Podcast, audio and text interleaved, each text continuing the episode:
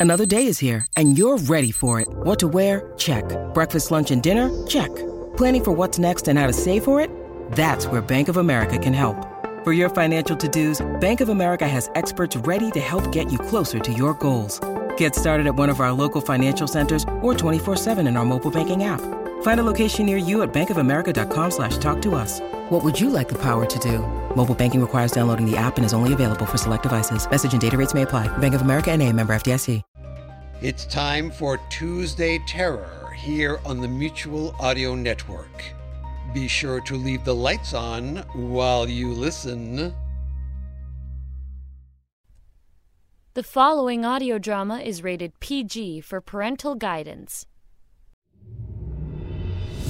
Welcome to Jabberwocky Audio Theater. This podcast is made possible by listeners like you. Thank you. Visit our website at jabberaudio.com slash support to learn more or go to patreon.com slash team jabberwocky. The following audio theater is rated ADPG, so parental guidance is suggested. Jabberwocky Audio Theater presents Through a Glass Darkly. Tonight's production, The Telltale Heart by Edgar Allan Poe.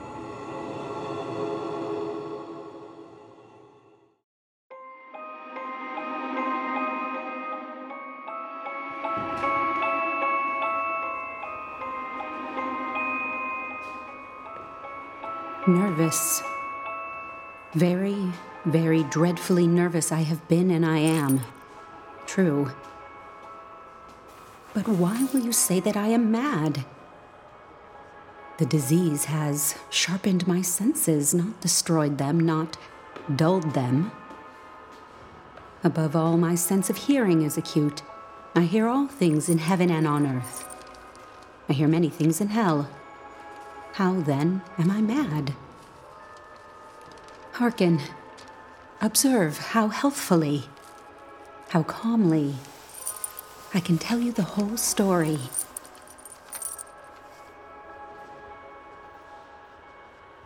It is impossible to say how first the idea entered my brain, but once conceived, it haunted me day and night. Object, there was none. Passion, there was none. I loved the old man. He had never wronged me. He had never given me insult. For his gold, I had no desire. I think it was his eye. Yes, it was this. He had the eye of a vulture, a pale blue eye with a film over it. Whenever it fell upon me, my blood ran cold. And so, by degrees, very gradually, I made up my mind to take the life of the old man and thus rid myself of the eye forever. Now, this is the point. You fancy me mad. Mad people know nothing. But you should have seen me. You should have seen how wisely I proceeded. With what caution. With what foresight. With what dissimulation I went to work. I was never kinder to the old man than during the whole week before I killed him. And every night, about midnight, I turned the latch of his door and opened it, oh, so gently. And then, when I had made an opening sufficient for my head, I put in a dark lantern, all closed, closed, that no light shone out, and then I thrust in my head. Oh, you would have laughed to see how cunningly I thrust it in. I moved it slowly, very, very slowly, so that I might not disturb the old man's sleep. It took me an hour to place my head within the opening so far that I could see him as he lay upon his bed. Ha! Would a mad person have been so wise as this? And then, when my head was well in the room, I undid the lantern cautiously. Oh, so cautiously. Cautiously, for the hinges creaked. I undid it just so a single thin ray fell upon the vulture eye. And this I did for seven long nights. Every night, just at midnight. But I found the eye always closed. And so it was impossible to do the work, for it was not the old man who vexed me, but his evil eye. And every morning, when the day broke, I went boldly into the chamber and spoke courageously to him, calling him by name in a hearty tone and inquiring how he had passed the night. So, you see, he would have been a very profound old man indeed to suspect that every night, just at twelve, I looked upon him while he slept. Upon the eighth night, I was more than usually cautious in opening the door. Watch's minute hand moves more quickly than did mine. Never before that night had I felt the extent of my own powers, of my sagacity. I could scarcely contain my feelings of triumph. To think that there I was, opening the door little by little, and he, not even to dream of my secret deeds or thoughts. I fairly chuckled at the idea. and perhaps he heard me, for he moved on the bed suddenly as if startled. Now you may think that I drew back, but no. His room was as black as pitch with the thick darkness, for the shutters were close fastened, for fear of robbers. And so I knew that he could not see the opening of the door, and I kept pushing it on steadily, steadily I had my head in and was about to open the lantern when my thumb slipped on the tin fastening and the old man sprang up in bed crying out, Who's there? I kept quite still and said nothing. For a whole hour, I did not move a muscle, and in the meantime, I did not hear him lie down. He was still sitting up in the bed listening just as I have done, night after night, hearkening to the death watches in the wall. Presently, I heard a slight groan, and I knew it was the groan of mortal terror. It was not a groan of pain or of grief. Oh no, it was the low, stifled sound that arises from the bottom of the soul when overcharged with awe. I knew the sound well Many a night, just at midnight, when all the world slept, it has welled up from my own bosom, deepening with its dreadful echo the terrors that distracted me. I say I knew it well. I knew what the old man felt and pitied him, although I chuckled at heart. I knew that he had been lying awake ever since the first slight noise when he had turned in the bed. His fears had been ever since growing upon him. He had been trying to fancy them causeless, but could not. He had been saying to himself, It is nothing but the wind in the chimney. It is only a mouse crossing the floor. Or, it is merely a cricket which has made a single chirp. Yes, he had been trying to comfort himself with these suppositions but he had found all in vain. All in vain, because death, in approaching him, had stalked with his black shadow before him and enveloped the victim. And it was the mournful influence of the unperceived shadow that caused him to feel, although he never saw or heard, to feel the presence of my head within the room. When I had waited a long time, very patiently, without hearing him lie down. I resolved to open a little, a very, very little crevice in the lantern. So I opened it. You cannot imagine how stealthily, stealthily, until at length a simple dim ray, like the thread of a spider, shot from out the crevice and fell full upon the vulture eye. It was open, wide, wide open, and I grew furious as I gazed upon it. I saw it with perfect distinctness, all a dull blue, with a hideous veil over it that chilled the very marrow of my bones. But I could see nothing else of the old man's face or person, for I had directed the ray as if by instinct precisely upon the damned spot. And have I not told you that what you mistake for madness is but over acuteness of the sense? Now, I say, there came to my ears a low, dull, quick sound, such as a watch makes when enveloped in cotton. I knew that sound well, too. It was the beating of the old man's heart. It increased my fury, as the beating of a drum stimulates the soldier into courage. Even yet, I refrained and kept still. I scarcely breathed. I held the lantern motionless. I tried how steadily I could maintain the ray upon the eye. Meantime, the hellish tattoo of the heart increased. It grew quicker and quicker and louder and louder every instant.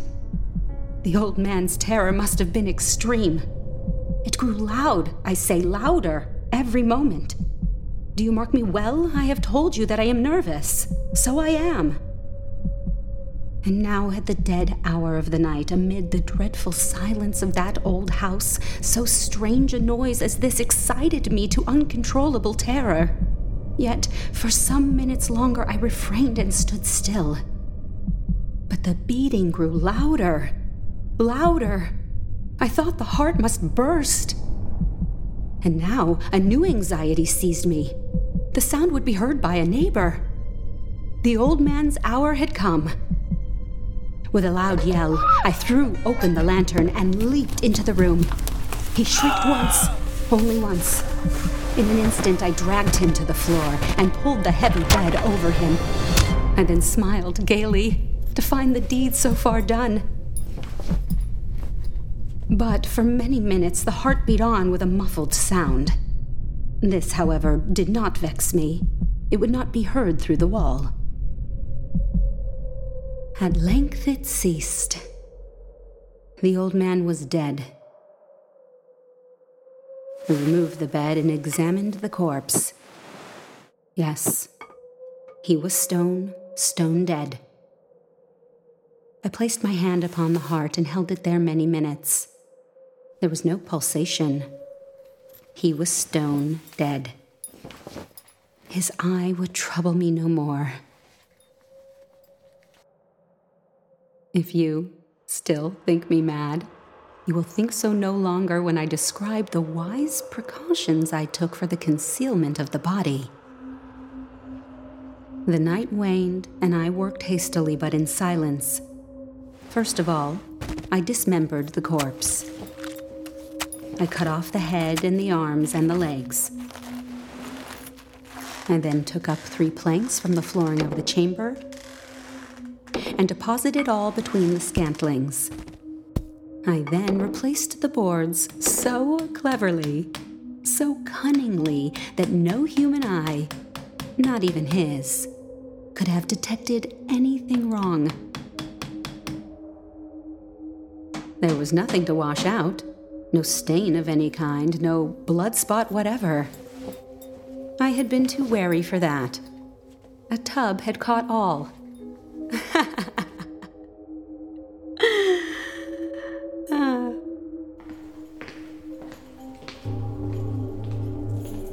When I had made an end of these labors, it was four o'clock, still dark as midnight.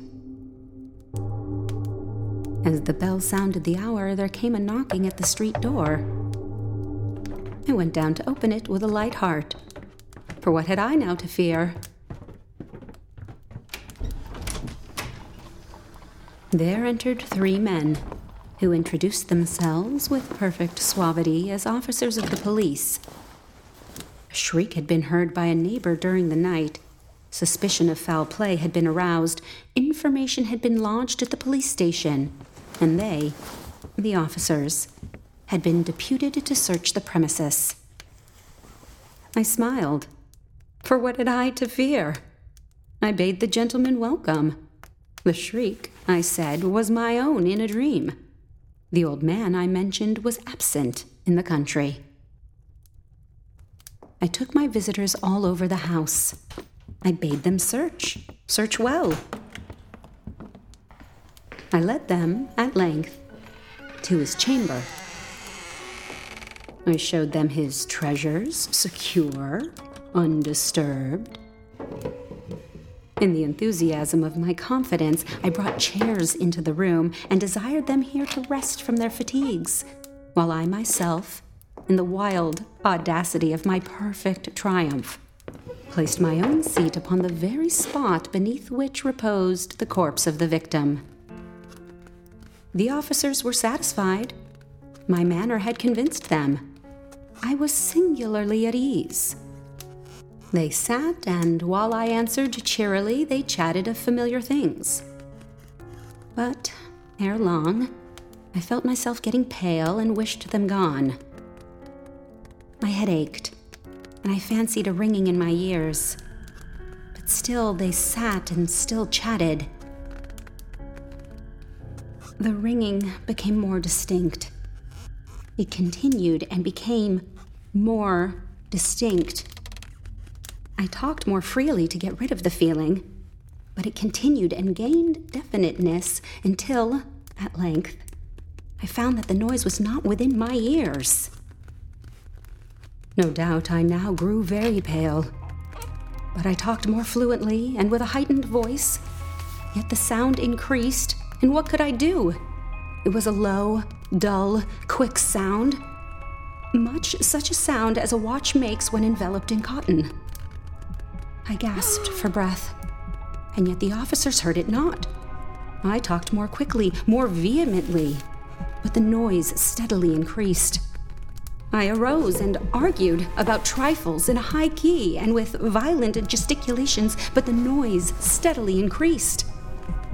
Why would they not be gone? I paced the floor to and fro with heavy strides, as if excited to fury by the observations of the men, but the noise steadily increased. Oh God, what could I do?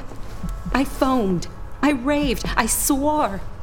I swung the chair upon which I had been sitting and grated it upon the boards, but the noise arose over all and continually increased. It grew louder, louder, louder. And still the men chatted pleasantly and smiled. Was it possible they heard not? Almighty God! No, no, they heard. They suspected. They knew. They were making a mockery of my horror. This I thought, and this I think. But anything was better than this agony. Anything was more tolerable than this derision. I could bear those hypocritical smiles no longer. I felt that I must scream or die. And now, again, hark! Louder. Louder. Louder. Louder. Villains! I dissemble no more. I admit the deed. Tear up the planks. Here, here. It is the beating of his hideous heart.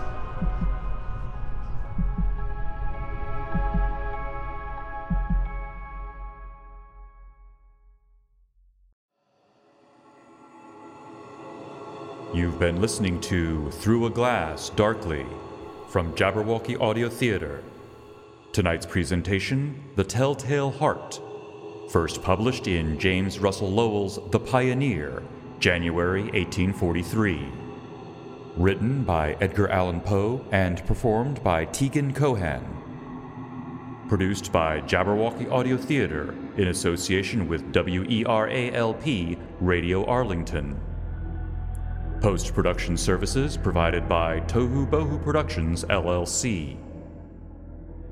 Edited, mixed, and mastered by William R. Coughlan. Tegan Cohan appears courtesy of Howl at the Moon Audio. Learn more about their work at howlatthemoonaudio.com. This recording is the property of Team Jabberwocky LLC and may not be rebroadcast, retransmitted, or redistributed without express permission from Team J. For all the latest episodes and information on Jabberwocky Audio Theater, visit jabberaudio.com. If you're enjoying Through a Glass Darkly and the other yarns we spin at Jabberwocky Audio Theater, be sure to subscribe, rate, and review us on Apple Podcasts or your podcast provider of choice. Check out our Patreon page at patreon.com slash teamjabberwocky for exclusive content and to help us continue to bring you further tales of mysterious suspense and high adventure. Until next time, this is William R. Coughlan saying thanks for listening and stay tuned for the next thrilling production from Jabberwocky Audio Theater.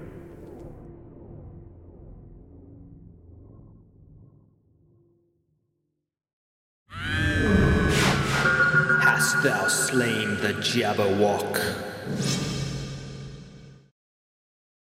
You're listening to Tuesday Terrors on the Mutual Audio Network.